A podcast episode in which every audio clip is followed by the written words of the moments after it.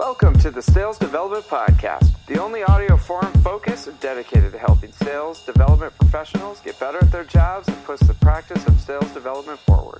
This is a place for practitioners in the trenches every day getting it done, whether they're called SDRs, BDRs, ADRs, or others. It's a team charged with creating pipeline out of inbound lead activities and outbound approaches. My name is David Delaney, and I'm the host of the Sales Development Podcast. If you've got subjects you'd like to hear covered on the show or guests you'd like to hear from, hit me up via email david at tenbound.com or LinkedIn or Twitter, or be sure to subscribe to our podcast on iTunes, Google Play, YouTube, or wherever you found us. And I am on the line now with Carrie Simpson, who's the founder and CEO of Managed Sales Pros. Carrie, thank you so much for joining us on the Sales Development Podcast. Oh, thanks for inviting me, David. I'm happy to be here. Yeah, I've been dying to get you on the show. We've been trying to put this together for a while because I just enjoy our conversation so much. And I love the fresh um, attitude and perspective that you bring to the whole sales development field. You, it's just been great getting to know you, and um, really excited to introduce you to the listeners on the Sales Development Podcast. So thanks for making the time. Uh, no problem at all. Awesome. So let's jump in. Um, tell us about Carrie Simpson. What's your background? How did you get into this whole crazy world of sales development and cold calling and all the stuff that you do? Over at Managed Sales Pros, and then I want to hear about your company and what you guys are doing. Well, I started telemarketing 20 ooh probably like 25 years ago now which means i'm dating myself a little bit but my first job was telemarketing for at&t selling long distance years and years ago and uh, i was pretty good at it and I ended up starting a business mostly because I felt like I was hitting my quota in like three hours and it was taking everyone else eight. And I didn't understand why I had to work eight hours if I could hit my quota in three. So finally I was like, you know what? I'm just going to start my own business and do whatever I like.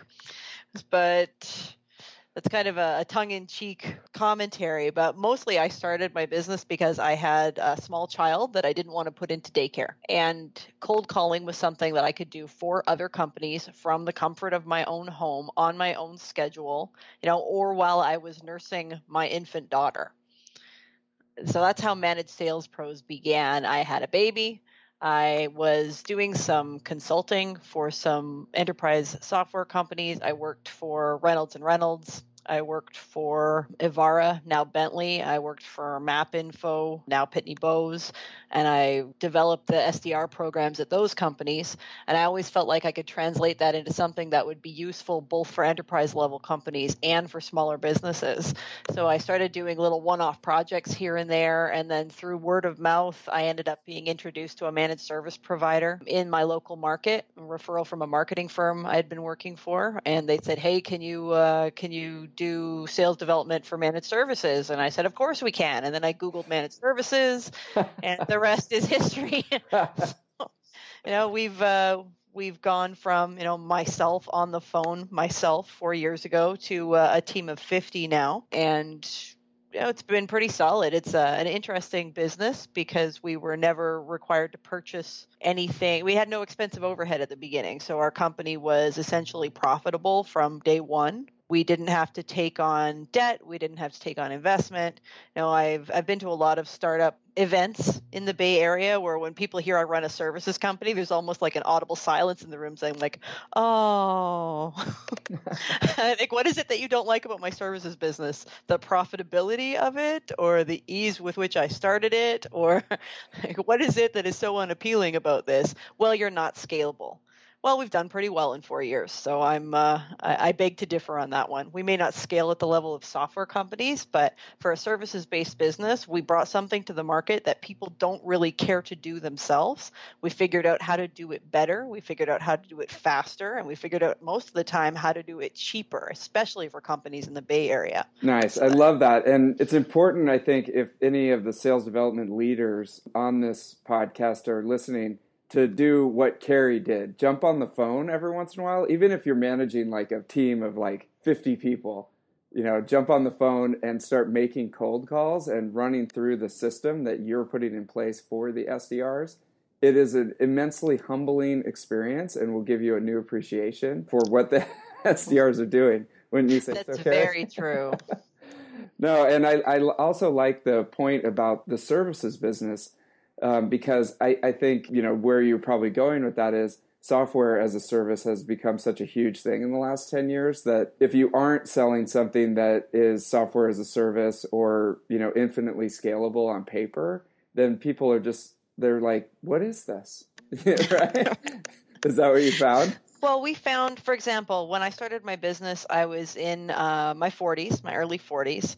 So most of the programs for in Canada, at least, to help companies accelerate, are focused on you know young entrepreneurs. So you have to be under 30 to qualify for any of the grants or funding or programs that they're running out of the incubators in Canada. So I mean, I was very fortunate. Um, our company was you know incubated by a group called the Eureka Project out of the University of Manitoba. I had a phenomenal mentor. His name was Gary Brownstone and I actually did business development and market validation for the Eureka project immediately prior to starting Managed Sales Pro. So it was a natural progression for me helping these startup companies figure out whether or not A, they had something that the market would buy, and then B, how were they going to sell it to the market.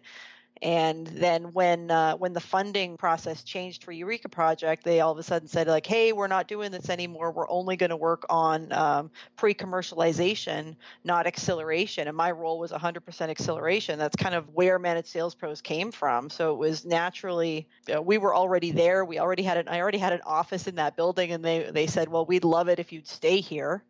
And so I had access to all of the things that most of the tech startups would have access to now, right? I had access to legal advice that I probably couldn't have afforded otherwise. And I had access to um, accounting teams that gave us advice on how we could run a business in two different countries. And of course, I had access to people like Gary Brownstone who could come in and say, like, hey, have you considered this? Hey, what about that? So, I mean, I did have a lot of benefits that most services companies starting up didn't have but I also didn't have the um, I didn't have to develop proof of concept for anything, right? We're telemarketing. Like you need telemarketing or you don't need telemarketing. There was not a lot of market validation for us. We we found clients right off the bat.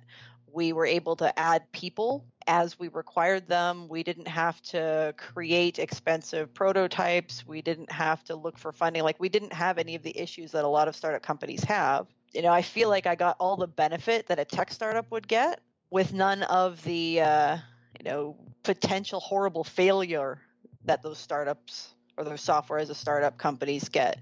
But i seriously i go to these events in silicon valley and and people are almost like oh services.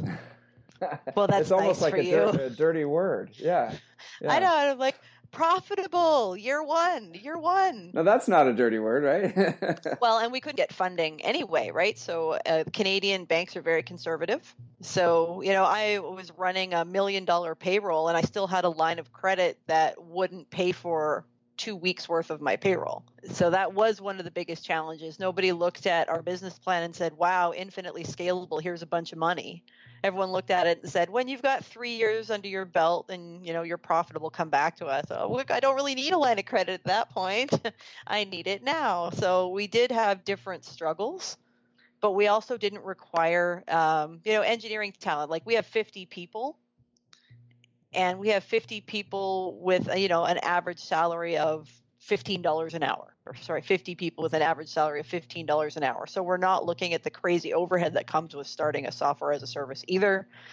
We have found an interesting niche supporting those companies so i'm excited about that. Like how i was really eager to find a place where we fit in with that whole first of all proof of concept right? So when somebody comes into an incubator or an accelerator with a great idea how can we help them identify quickly whether or not people are going to buy it how much they might spend on it whether or not it's actually a viable idea. So, one of the things that we really tried to focus on in Canada was can we work with these companies to help them identify whether or not they'll be successful? And the government was especially interested in that, saying, like, okay, before we throw all this grant money behind this new software as a service, can we figure out who's going to buy it, how they're going to buy it, how we can best sell it? So we got to, to take on some interesting business over there while we were developing this really profitable managed services niche. So we've done some really exciting stuff in the last four years. That is really interesting. And so, would you say a company was trying to figure out if they had a viable product? Would they pay your service to go out and figure that out for them? Yes. So that, that, those were initial customers that you had. We can find that out fairly quickly, assuming that the company wants to listen. Right? so the difference between what we do and what people normally would do for market validation are we go right to the we go right to the people that they're going to target right if they're going to say well we believe that we have uh, a niche in I don't know, engineering firms that work uh, on, I don't know, name a vertical, something very specific. And we believe that this product is going to do this for them. They're going to replace this product with them. Whatever the preconceived notion that the entrepreneur has, they can hand us all those theories and we can go to the market and actually find out organically whether or not, first of all, is the problem you're trying to solve actually a problem or did you just make that problem up? Are people actually experiencing it? So, for example, we worked with an organization that was developing um, something around Google Glass. Their theory was that people that were climbing hydro poles, for example, weren't going to be able to, it couldn't do their jobs as effectively because they had to climb down the pole and then they had to get out their tablet or they had to get out whatever and they had to write all their stuff down. They weren't seeing things in real time. So they had a theory that people that were doing these these jobs, these heavy industrial jobs, could use Google Glass to um, to speed to to fix the process a little bit. And what we identified at the first round of their market validation was, in fact, that nobody was thinking about that at all. Right? Like that wasn't the problem. So if they had gone to market with trying to solve the problem that they thought was actually a problem, without validating it, they would have gone into the market with people actually saying like, no, no need for that no, we wouldn't buy that. No, we need to do it this way because of that. So I think a lot of the times entrepreneurs look for a problem and they create a problem that doesn't actually exist. So if you do some organic market validation, you can go in and identify like, hey, this person is experiencing this problem. They would replace this software if there was something better available.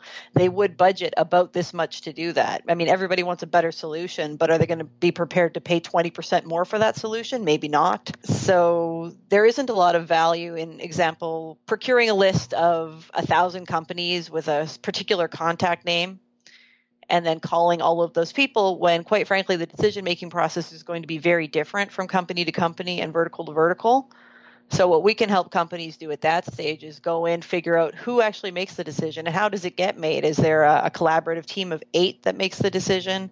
Does one person at each organization make the decision? So we can actually help them while we're validating their ideas. We can help them predict how they're going to be successful with sales development in the future so we'll figure out not just who does this need to be sold to, but how do they buy? That's so valuable because in that Google Glass example, they could get some funding based on convincing sales deck that they put in front of an investor group. And yeah. so they now they've got a million dollars and they're kind of almost doing it backwards where there's not enough information to know if they can actually sell this this product. And what you're saying is you know you would scope out a project with your SDR team and be able for a fraction of the cost that they might spend come back to them with some actionable insights. Yeah, instead of sending you know a hundred thousand dollars on uh, some sort of research project that may that will essentially tell you anything you want it to, right? So if you go to a, a research firm and say, "We need it to say this. Here's my hundred thousand dollars," it'll come back saying that, right? Like, here's what we want you to validate. Here are the six points. Validate these. But quite frankly, then you end up with, uh, you know, investment revenue that's based on something false, or you end up with grants that aren't going to take you anywhere that quite frankly could have been given to an organization especially when you look at the what the intention of those grants are that to create jobs like that's why the government is giving us money to develop systems. They want jobs in Manitoba. They want jobs in Canada. And if you are falsely validating things, saying like, "Yeah, this is going to go and it's going to create 100 jobs and they're going to look like this," you know, that money could have been given to an organization that could create 100 jobs. Right. Exactly. And I think about, you know, the way that most sales development teams are set up you know, at least here in the valley, is you know, hey, we've we've got we've got a set of products. Um, we've got a pretty good idea about who our ideal customer is. We've got a pretty good idea about who our main persona is. You know, we may or may not have spent a lot of time researching that, but you know, based on our contracts that we've already sold, here's who we think that we should sell to. You know, they they've got a pretty good idea about that, and so it's like, okay um, SDR, here's your set of tools, here's Salesforce, here's SalesLoft, here's your list of names. Um, you know, go ahead and set up a bunch of meetings. and you know, in in listening to you and how you've set things up, there's actually a lot more there's another layer i think that people are missing in just that middle part of trying to find out what is the decision making process at the companies that you're trying to go after who's all involved what are they concerned with you know all those things are kind of they're missing from the whole SDR equation. And it seems like that's something that you guys really focus on. Well, I think there are two different ways to create programs. So when you when you at the beginning when you're creating the plan or the process that you're going to follow to generate successful appointments. So if we're talking SDR only, right? Like the SDR's job is to get to the appointment. And there's two different types of programs that you can run. You can run a displacement campaign or you can run a disruption campaign. You're going to build both of those campaigns differently, but displacement assumes that they're already solving that problem and you're going to provide them with a better solution, but it's still pretty much the same solution, right? We're going to approach every company in the world that's using Maximizer and we're going to sell them Salesforce. That's a displacement campaign and it'll be contingent on a bunch of things, right? When does our Maximizer license expire? How many new users will be added over the course of the next three years?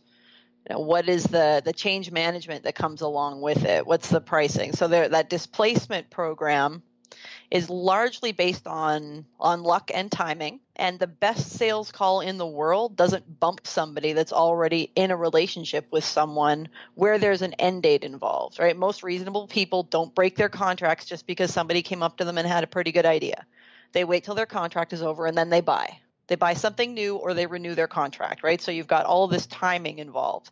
So that is a, a much easier program to run. You can use less expensive sales talent to run it.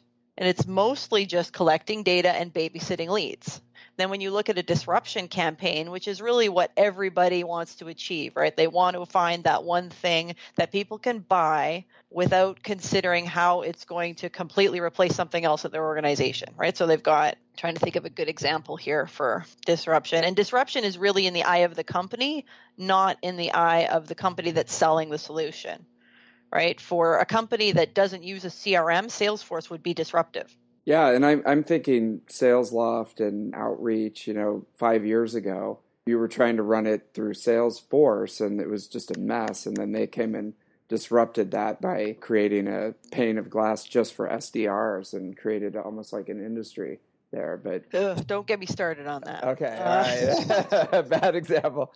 But to your point of disruption, I mean, there wasn't something like that there that that would guide the SDRs through their daily workflow. But um, but I'm watching the market yeah. slowly. Like there are companies that I know that we both know who are spending five six hundred dollars a seat on let's call it their SDR stack right? They bought this thing and then they laid this on top of it, they put this on top of it, and then they did this other thing, and they're inventing these fancy words for the things that the product does. Like, where did the word cadence even come from?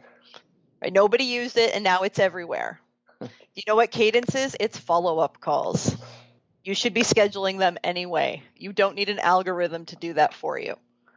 All right, I get really, really frustrated as I watch people make these enormous investments in six different software solutions where they're only really using 20% of each software solution anyway. And then they're kind of sitting on the shelf wondering what the next thing they're going to add to make it more effective. Like if you've bought Salesforce, if you made a major investment in Salesforce and you're not using it to 100% of its effectiveness and you've decided to add three other things on top of it before you've figured out all the stuff that Salesforce can do, you're creating a big ball of mess within your organization, right? Like you've got now you've got six things that you have to teach someone how to use. You got to pull reports from all of them. Technically, they should talk to each other, but they don't really. It's really frustrating to watch. It is. I, have seen it happen. It's like you plug something in, the person who plugged it in left the company, and nobody knows right. how to use it anymore. The reports don't talk to each other and then the next silver bullet comes along and okay let's plug that in. And now there's 27 different things. And that's what, why i love talking to you. You bring a fresh perspective to blow that up. What should people be doing instead of plugging in the next silver bullet and trying to configure all these things if they've already made those investments. Well, I think a lot of the times people are hoping that they can buy something that's going to eliminate the need for the human aspect of prospecting right? They're looking for the thing that's going to pull the the four out of the 100 follow-ups that you have, which are the four that you need to make first. Ideally, when you've made the right hires, they know that. They know what four people they need to call today before they do anything else. You don't need a $100 seat of software to tell you that you should call the four people that are, you know, the highest up on your prospecting list today. So people, I think, are focused less on are we hiring great people? Are we teaching them to have the right kinds of conversations? Are we allowing them to be human in their approaches or are we just feeding them 16 lines of sales script that they're not allowed to stray from and are we trying to you know how much of their jobs are we trying to eliminate with software SDRs aren't expensive assets, right? Probably in the valley they are more than anywhere else. But I mean, the minimum wage in Las Vegas is $7. I can hire an SDR. I mean, we pay pretty well here, but I could technically hire an SDR for $8 an hour that's not a huge investment to have personal touch for all of my prospects. When you when you hire someone, you spend a lot of time at the upfront, you make sure that you have the right person, and then how do you get them up to speed so that they can make the calls and be more intelligent in their outreach? Well, I think first of all, people are expecting SDRs to be miracle workers. Right? Like, do your SDRs need college degrees? No, probably not. No, the job of the SDR is to get your sales team appointments. So I think quite often people are prepping their SDRs to have conversations that really aren't relevant at that point in the process. Right, depending on where your handoff point is. So, for us, for example, we work with some fairly complicated software companies. But I mean, I personally could not tell you how the software works. And I still can train all my SDRs on how to get appointments for it. Right? I think there's quite often people are really making the SDR role more complicated than it needs to be. You're hiring a sales rep or you're hiring an SDR. They are not the same role. And quite often people hire SDRs with the idea that there's going to be this fantastic career path for them, right? Then SDRs, they're going to be an SDR, then they're going to move into inside sales, and then they're going to move into sales, and then they're going to go into field sales, and then they're going to manage right? They, they paint this picture of what this glorious life is going to look like for this SDR, except that if you're hiring correctly, your SDR would be a horrible sales rep and vice versa. Right? We don't hire people with any of the top five characteristics that sales reps need. The SDR is a completely different role. It's far more customer service focused. What you want in an SDR is somebody that's going to show their work, somebody who's going to create a valuable pipeline for you, identifying, especially in that displacement campaign that we talked about. So if your sole role is to knock out competitors, your SDRs should be solely focused on gathering data points. When do those contracts expire? Who are they working with now? What are they spending on them? What are they going to consider buying next? Who's going to make that decision? That's what you want your SDRs doing. Anything more complicated than that, you're moving into the realm of sales. Okay, and then are they setting up appointments in that case, or are they they 100% dedicated to the data gathering? Uh, the whole point is they can only set up an appointment if all of those pieces fall into place at the exact right time right how often mm-hmm. do you think on the first call somebody says hey yeah we were just talking about that for sure come on in tomorrow it doesn't happen like we might hit one of those per client every 90 days if we're lucky right and we've got 50 people here calling outbound 100 dials a day every day and we might get a couple of those a month right? You have to work your leads. Okay. The SDRs have a, a certain number of data points that they're trying to gather every day. That's their mission. Correct. And then when you say show your work, I love that. So they're adding that all. Do you use any sort of system like Salesforce or uh, we do. Okay we uh, do. We use we use Zoho. Okay so they're adding they're g- gathering those data points they're add, adding that in and then they're setting the follow-up date for when the contracts come up or when something triggers you know a purchase. Well if you want to look at okay so let's look at the word cadence right? So the cadence for follow-up from an SDR team member is going to change based on contract end date. And almost exclusively, that's what you're going to base your cadence on. So, something that is two years out from becoming a real opportunity obviously is going to be approached differently than something that is two months away from a decision making point or from a trigger activity. So, one of the things that you can automate in the SDR process is follow up activity based on something like contract end date. Doesn't work so well when you're trying to disrupt, but for displacement, it works really well. So, you identify when the thing should happen, and based on when it should happen, you can start creating follow up activities. So, this is where you start adding in things that aren't outbound prospecting and i'm i am only like only only an expert at outbound telephone based sales prospecting the rest of it i don't understand i don't know a lot about gotcha. but i okay so I, I mean, we for our own sales pipeline, for example, we we touch people at a certain cadence. We send emails at a certain time, and that speeds up as they get closer to a point where they're going to be ready to buy something. And that's what we do for our clients as well. We create a process that is based on when they are likely to buy, and then we build backwards from there. But the if you think about the the SDR process or what the SDR is doing is imagine a um, like a, a tumbling locker or a lock, you know, where you have to like this number falls into place and then that one. You've got six things, and when they all tumble into the place where they're supposed to be, that's when you get the appointment scheduled, and not before. You can't unlock it before. Mm-hmm. Which I think so, people are trying to do. You know, correct. And the, and they're just imagine you know trying to tug the lock open if the combination's not not there. Well, and that's what sales reps do. That's the difference between an SDR and a sales rep. Okay. Right? If you think about the personality needed to sit on the phone all day, essentially getting zero results and collecting data, that is not a sales rep personality at all. The sales rep is going to try and force that. They aren't going to create pipelines for you. Sales reps don't show their work very well. Right. Right? Like they want along, the win. Get it get it done. Get get it started. So, so even if you're missing two of the five pieces, somebody who's got an aggressive sales personality those high D's, those high I's, they are going to push for those appointments well before they're actually ready to be anything. So if you're hiring SDRs who have, you know, sales personalities, what you're going to get is a lot of weakly qualified leads, far too early along in your process. If you're hiring the right people, they don't they aren't motivated by the same things that sales reps are, right? Like our sales reps aren't spiffed at, or our, pardon me, our SDRs here don't get spiffed at all. Okay. There is no bonus. Steady income. Yeah, there's no benefit to them to scheduling an appointment that had no business being on someone's calendar because there's no spiff involved. They all make well above average salaries for uh, for our city and for their role. They get paid time off. They get paid lunch breaks. They get like they're we all we do is treat them really well. Right and and there's there's not that pipeline expectation from a talent perspective when they come in. They're not like, all right, I'll do this for six months and then I I'll go ask to become a sales rep.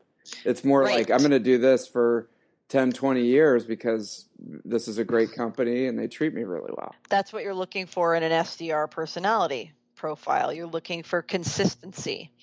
You don't want people who took on progressive responsibility over the last six years. You want somebody who stayed at the same job, the same exact job for three years. Right. And uh, there's not a bonus necessarily for creating pipeline, creating meetings, things like that. And you find that that works okay? It's working fine for us here. Is there a difference with the disruption campaigns that you have to do, or is it the same program as far as the displacement? You're going to use the same personality types, but the sales process is going to be different, right? So if you look at a disruption campaign, usually depending on um, you're going to require education for a disruption campaign. So if you look at what a disruptive product would be, it's not a matter of, hey, do you need a photocopy or not? Like you need one or you don't need one. Your old one's ready to die or it isn't. Right? When you look at something disruptive, the sales process is going to be significantly longer and there's going to be a huge education component at the beginning of your sales process. So the amount of work that gets done at the beginning is going to far exceed the close at the end. So the SDR's role in a disruptive product is significantly bigger than the sales rep's role will be, right? They're going to have to convince somebody of the value of talking to someone about something that nobody knows anything about yet right if there's no brand recognition involved so the kind of the the most disruptive sales process happens when there's a brand new company selling into a space that no one's ever heard of selling a product that no one's ever heard of right? If you look at somebody who's well established in the market selling something that everybody knows, like look at Xerox and photocopiers. That's the best example I can give of displacement. Everybody knows who Xerox is, so there's no education involved when you when you call out and say, "Hey, I'm from Xerox." Everyone knows who Xerox is. I'm selling photocopiers. Everybody knows what photocopiers are. And now you either need one or you're going to need one in a year and a half. Right? That is the biggest example of displacement. Disruption is kind of scaled based on a couple of things. Like, first of all, brand recognition. Does anybody know who your company is? Have we ever heard of you? So, if not, now I have to educate you on who we are, why it's important that you take our call, how long have we been in business, who else works with us. There's a lot of education required around that piece. Then you look at the readiness of the market for whatever it is that you're selling. Is it completely brand new? No one's ever heard of it before. Now I have to educate you on how you're going to use this, what it's going to change for you, what's the ROI on it? How does it make you money? How does it save you money? Right? Like it's a completely different program. So you're going to have to hire people who are probably far more expensive and better educated than the people that you would hire for displacement because they are going to have to teach people things. They're still going to have the same job at the end of the day, but they are going to do the lion's share of the heavy lifting, whereas a sales rep's just going to sign the contract. Like at some point, the the prospect will say, "Oh, I get it now. You're right. That's got huge ROI for us. We're interested." Right, and uh, they almost have to become product experts, you know, because Correct. they, they they they're educators really. And I, I'm thinking, um, I met with a guy a couple weeks ago who was starting the SDR program for a drone company that they fly drones over construction sites and farmland and different things. And it's a it seems like a perfect example of disruption because they're calling construction managers to talk about drones and we're so early in that evolution that they're probably just like what? You know? Those guys are still using paper-based accounting books. Right right.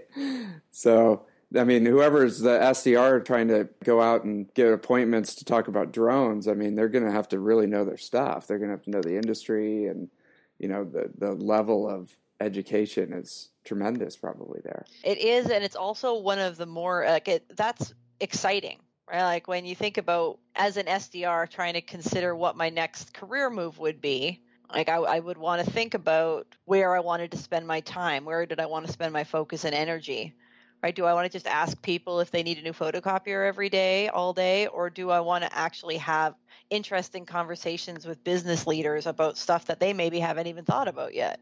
Yeah. Yeah, it's right? interesting uh, because the hiring profile here in the valley is very much come in, be an SDR for six months, and then you'll get promoted.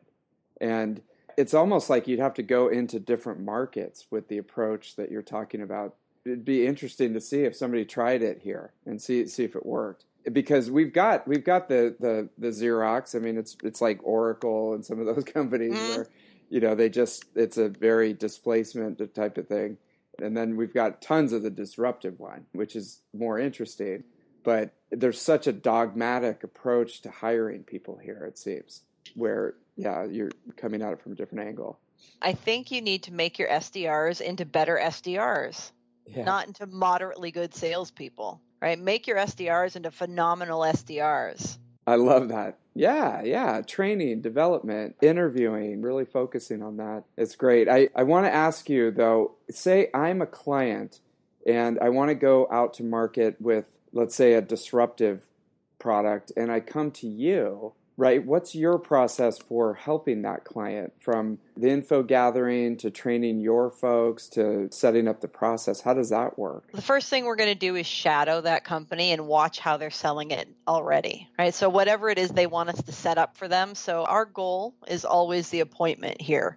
We don't take it past that point so my goal is to figure out how do I get them in front of the people that they want to be in front of? How do I eliminate the how do I make it sticky enough that people actually attend the appointment that they've accepted? Like how much um, how much do I have to give them to get them to the point where they tip from I don't think so to yeah that sounds interesting right? And how do I get the information out of them that the client needs to know that it's qualified? So putting sales reps, you know, especially so look at the Valley is a great example of that. You're paying your sales reps an extraordinary amount of money out there. You know, everything's expensive, including sales reps, and you don't want their time wasted, right? There's no point in partnering with a company like ours if all your sales reps do are sit on the phone and wait for meetings that don't happen because people no show. So there's all kinds of little fixes that we have to do in the first couple of months of a program to figure out how do we get people to come to the meeting, how do we get them to keep the meeting, and how do we make sure that the people that are coming to the meetings are the right people. So we'll sit down with them, we'll review what they're doing already, and we'll take that back. And what I like to do personally, instead of being you know, instead of sitting down and listening to somebody talk about their product for two weeks, I like to poke at it a little bit myself. Like I like to look, let, let me see all the marketing materials that you have. And I'll take a black Sharpie and I'll cross out everything on those materials that isn't quantifiable. like anything that you can't prove, I am eliminating from your marketing materials. We're the best, we're the greatest, we're the this, we're the that. No, no, no, no, no. We're none of those things. What are the facts, right? What do people want to know? They want to know the facts. You cannot quantify the best at. Did you win an award? The foremost, the premier, the blah, blah, blah, the blah. No, I'm using none of that. So I will take all those marketing materials and I will t- strip it down to the bare bones. What have we got here that are facts that we can relay to somebody? I can tell people how long you've been in business. That is a fact right? And if you haven't been in business very long, then we have to figure out how do we fluffy around that so that people don't ask that question right? There is a way to lead a conversation so that you can avoid talking about the things that you don't want to talk about. If you only have six paying clients and somebody wants to know who you work with, you've got to make sure the conversation doesn't go there.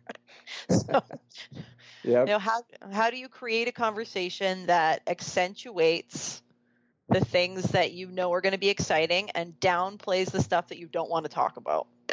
That's what we're going to try and help them figure out. Then we're going to build what we call talking points. We don't use line for like, we don't use word for word scripting here. We will make a list of talking points which takes all of those factual statements and then we create open-ended discussion questions. So I never want my callers asking a question that can be answered with the word no. Right? So instead of asking a question that can be answered no, we take those questions and we turn them into questions that have to that have to be answered with something more thoughtful than yes or no. And then we do so, then we create a list of what I call closed-ended qualifiers. Right? There are some must-haves for people to to qualify to go on this appointment. You have to have some qualifiers, right? So do they have a budget of at least X? I mean, that has to be a hard closed ended qualifier. If what you're selling costs $50,000 and this company has a budget of 5,000, I'm not going to put you in front of them. So you've got to take them from you know here especially in disruption you're taking them from hey you've never heard of me to okay i'm going to give you an hour of my ceo's time like that's that's a big jump and it so takes time to put all this together i mean it, you know you can't expect you know instant results right from this because there's especially if you're in the displacement stage you're not going to set an appointment if their contract doesn't expire for two years and stuff like that right, right? i mean it's not a pop-up instant you know toaster oven here. It's this is a long process right? Well yes and you've got this fail fast mentality in the valley right? Like we're going to fail fast. Well you need to you commit to doing this for a year right? Like prospecting isn't going to produce ROI overnight. So you have these poor SDRs coming in, and you know, three months in, they haven't made this magical number that somebody pulled out of the air. Right? Like someone said, here's how much we should sell. like, well, you guys have only been in business for six months. How do you know how much you should sell? Do you even know how long it's going to take? And you're grinding through these poor SDRs who technically need like as long you can measure a couple of things to know whether someone's doing their job or not before there's some bottom line revenue to talk about right? What we look at here are different key performance indicators. And as long as they're hitting those numbers we know they're doing a good job. You can't make opportunities up out of the air especially in displacement. You can't make it happen any sooner than it's going to. The best sales rep in the world isn't convincing a rational human being to break their contract and you don't want irrational human beings on your client roster. So. so, what do you hold them to as far as KPIs? Um, is it activity based, and you just know, hey, if you're doing all this stuff every day, you're in good shape? We have so we have what we call the three funnel forecast here. So, as opposed to there just being one sales funnel that goes from lead to opportunity, we believe there are three funnels. And I could talk forever about this, but technically, what we're doing is measuring success in all three funnels. But you can't really look at funnel two until something from funnel one drops into funnel two. So your first funnel is really complete blank data, right? Like we've got if like we do a lot of what I would call um, smile and dial or shotgun prospecting here. We take the coldest lists in the world and we turn them into something useful. So sometimes you won't have to go up against that, hey, we know nothing about these prospects. Sometimes you get a really well cultivated warm lead list and then funnel one and two aren't as important. But the first funnel, you're just going from raw data to confirmation, right? Like how do we make sure that the people that are on this list should be on there? So we're measuring things like are they are they actually talking to people? The number of dials to conversations. Like that's a huge KPI. How many times do the people that are dialing the phone actually get to talk to someone? So if you look at programs that are built around really weird variables, and quite often, so let's look at Google as an example or Gmail. Half the time, a company will come to me and say, in order for this to be a good prospect for me, they have to be using G Suite. So immediately, the first question has to be, do you guys use G Suite? More important than how big is this company are they the right vertical are they the right anything all of a sudden you've got this list of 10,000 leads and you're going to have to take that 10,000 leads and turn it into the 3,000 companies that are actually using G Suite for anything. So, so if you're measuring one, that could be that's that's you're still in funnel number 1 there because you're just right, you're, winnowing it down. So think about, you know, at 100 dials a day per person, and that's assuming they're using the right technology to make their dials.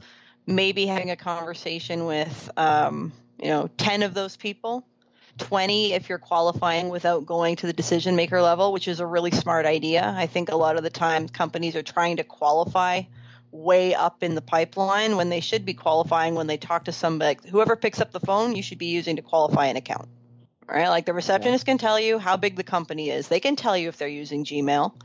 There's no need for you to get decision maker on the phone to ask them qualifying questions. You can do all that work before you get to the decision maker and eliminate probably 40% of the dials that you're going to make if you can just get some random person to pick up the phone and qualify that account for you. Okay, good. So you're gathering so, that data and then it goes to the next one and which is yeah. people we've talked to to people who are qualified right? So if the first qualifier is they have to be using Gmail, there's going to be size qualifiers put in next, right? Like it may be you're one of the companies that doesn't matter how many people are at the most of our clients want us to identify good opportunities for them. So not sole practitioners or sole small office, home office. If you're going to pay for telemarketers, your ROI is going to have like there needs to be a big enough sale in there that you get some ROI back on it. So, do they have a budget of at least X, or do they have a minimum of this many users? Will they buy at least this many licenses? That's going to be your next qualifier. So, you want to get all that information. The the combination lock we talked about before, that's all funnel two. Now we're going to fill in all the blanks. And as soon as we filled in all those blanks, then we're going to push for an appointment because we know this lead is qualified. And then you get the, you know, the third funnel, which is qualification to appointment and that's just the SDR funnel, right? Like now you've got to start all over again with your sales funnel from from your sales perspective. Yeah. So your is SDRs, that funnel four then? I mean, once once they've had no, that's somebody else's problem. I only work in the first three. I think three three is is uh, plenty. I mean, well, the KPIs from funnel to funnel will be different. So in the yeah. first one, you're going to expect a lot of blank space and on the second there should be far more like i would call them action cards right? Like there's far more action cards on the table in funnel two. More should be happening. You should be able to pull your numbers and see a lot of a lot of activity but it won't stray like project by project it won't differ that much right? The the way that you predict whether or not somebody is doing their job is looking for anomalies in those numbers. So if you know for if your usual numbers look like this 10% not interested 10% call me back 90 days 10% maybe or whatever your number whatever your stats look like. The minute one of those numbers goes off something isn't right right? There's this the the rule of numbers doesn't change right? The minute you can benchmark the minute like the the minute you figure out that there's an anomaly in your in your numbers on the back end something's going so that for example we found we found out we had a guy who was just dumping calls and watching youtube videos all day mm. at the beginning he looked like a fantastic rep for us right like wow you know like his dials are so high and then then I dug a little bit deeper into it uh, a month into his employment with us and thought, well, that's really interesting. This number is really high, but this number is way skewed. I wonder what's causing that. So I started monitoring that particular employee and identified that they weren't actually talking to anyone. oh boy. Or or you look at, you know, that and it says 90% are not interested, where the, you know, the benchmark across the team is 15%.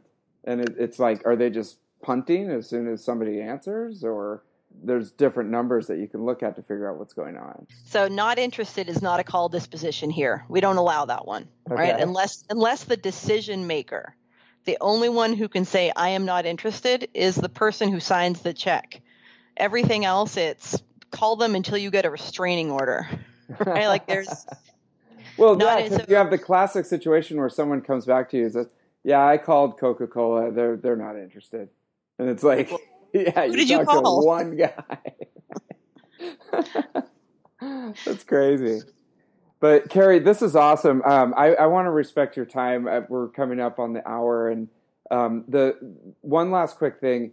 What are you guys working on now? What's your kind of your project that is going to take you into 2017 that you're excited about, and and uh, and then how how can people get in touch with you? Well, we've offered a couple of new things for 2017. One of those things is pay for performance, which the market really, really wanted. Uh, so we've we've looked long and hard at that, and we're we we don't offer it to everybody. We primarily offer pay for performance to organizations that are looking to develop reseller reseller channels. So we've got a couple of big and new projects starting come January that I think are going to you know, double our revenue for next year, which we're really excited about if people are interested in talking to us about anything from you know market validation to sales prospecting and appointment setting they can reach out to me. Uh, my email address is carrie at managedsalespros.com and that's c-a-r-r-i-e at managed with a d sales with an s pros with an s dot com. Gotcha. I'll put that um, on the you know linkedin and twitter post when i post the podcast and i'll also put it on my blog. Carrie this is awesome. I mean this has given me a lot to think about and just how people structure SDR teams and the type of people that they hire. And I can't thank you enough for spending some time with us and bringing us behind the scenes. So thanks. Oh, no problem at all. Thanks for having us.